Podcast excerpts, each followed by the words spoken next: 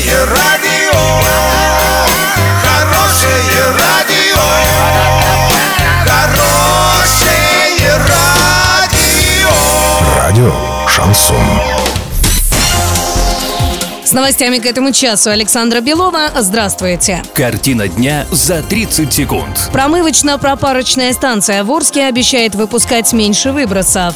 Программу материнского капитала хотят продлить до 2024 года. Подробнее обо всем. Подробнее обо всем. Промывочно-пропарочная станция в Орске после модернизации обещает выпускать в 5,8 раз меньше выбросов. 19 марта состоялось символическое открытие обновленной станции, которая направлена на подготовку цистерн к перевозке нефтепродуктов.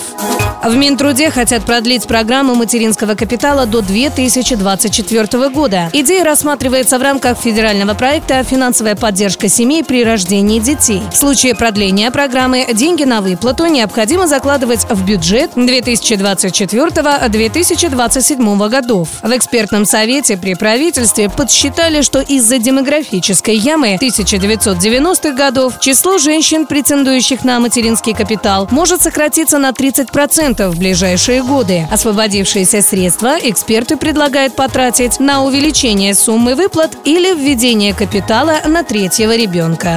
Доллар на сегодня 64.32, евро 73 ровно. Сообщайте нам важные новости по телефону Ворске 30 30 56. Подробности, фото и видео отчеты на сайте урал56.ру. Для лиц старше 16 лет. Александра Белова, радио «Шансон Ворске».